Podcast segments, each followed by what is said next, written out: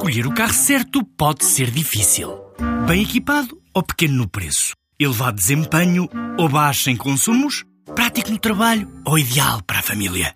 Quando há um Dacia que é tudo isto e é também o número 1 em preço, a decisão não podia ser mais fácil. Descubra a gama Dacia Docker a partir de 10 mil euros. Preço para Docker Van Essential 75 cavalos, válido até 31 de 10 de 2018, com entrega em Portugal Continental. Limitado ao estoque existente. Número 1 em preço base no mesmo segmento. Não inclui despesas de legalização, averbamento e de transporte. Saiba mais em dacia.pt.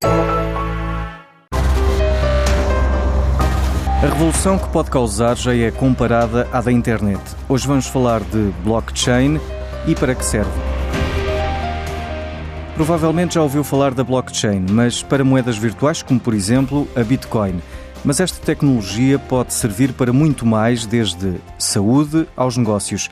Primeiro vamos perceber do que estamos a falar com João Freire Andrade, responsável da Venture Capital na Big Stat Ventures. Ele foi um dos oradores da conferência que decorreu em Lisboa sobre blockchain. Vamos supor que eu estou a dever dinheiro a uma determinada pessoa, eu estou a dever 10 euros e mando um e-mail para todo o nosso grupo de amigos e toda a gente passa a saber. Quer dizer, eu não vou conseguir ir a pagar a caixa de e-mail de toda a gente. Isto é feito de forma, utilizando uma série de técnicas de criptografia, uma série de técnicas que são, ou melhor, aqui um cruzamento de técnicas informáticas que permitem um, criar este efeito de que uma só pessoa não consegue ir a pagar os registros de todas. Esta tecnologia vai desde as conhecidas criptomoedas à saúde ou mesmo à educação. Tudo o que tem a ver com a transmissão de dados de forma fiável, sem serem adulterados. Um estudante da Síria que diz que tem um doutoramento. Como é que eu consigo provar? Uh, chega cá a Portugal e quer trabalhar numa determinada empresa. Se houvesse um registro centralizado uh, deste tipo de, de registros, mesmo que um país esteja numa situação de guerra ou catástrofe, é, é possível mantermos em formato digital e com confiança também para os intervenientes uh, no setor ou os interessados que confiem nessa entidade central também o possam utilizar. E por causa desta técnica recente foi possível lançar novos negócios, novos empreendedores que entraram em mercados de grande concorrência.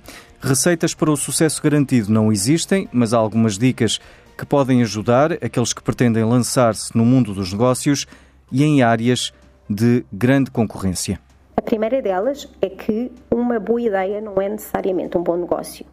Assim, o que é importante numa primeira fase é, no fundo, ir falar com clientes, com potenciais clientes, a receber o feedback desses clientes, tentar perceber qual é o valor que dão à solução e, inclusive, no contexto da conversa, tentar perceber como é que posso acrescentar valor à minha ideia original.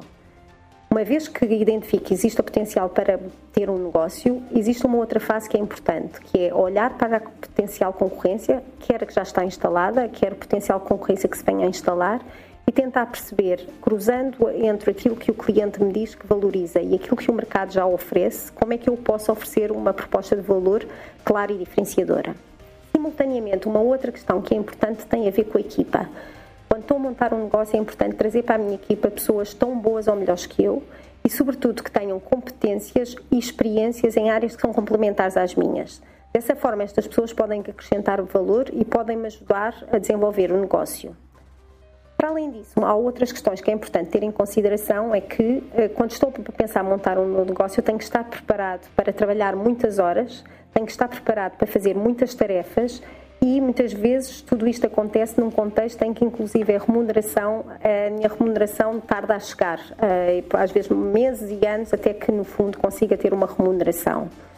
Em termos de atitude, há que ter a determinação para fazer acontecer, a persistência para não desistir e a convicção que tudo é possível se verdadeiramente acreditarmos.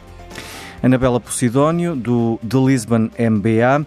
Também ainda a fechar a Inno Energy, a empresa na área da energia sustentável na Europa, procura startups que trabalhem no campo do armazenamento elétrico com a fase de recrutamento a decorrer até 30 de outubro.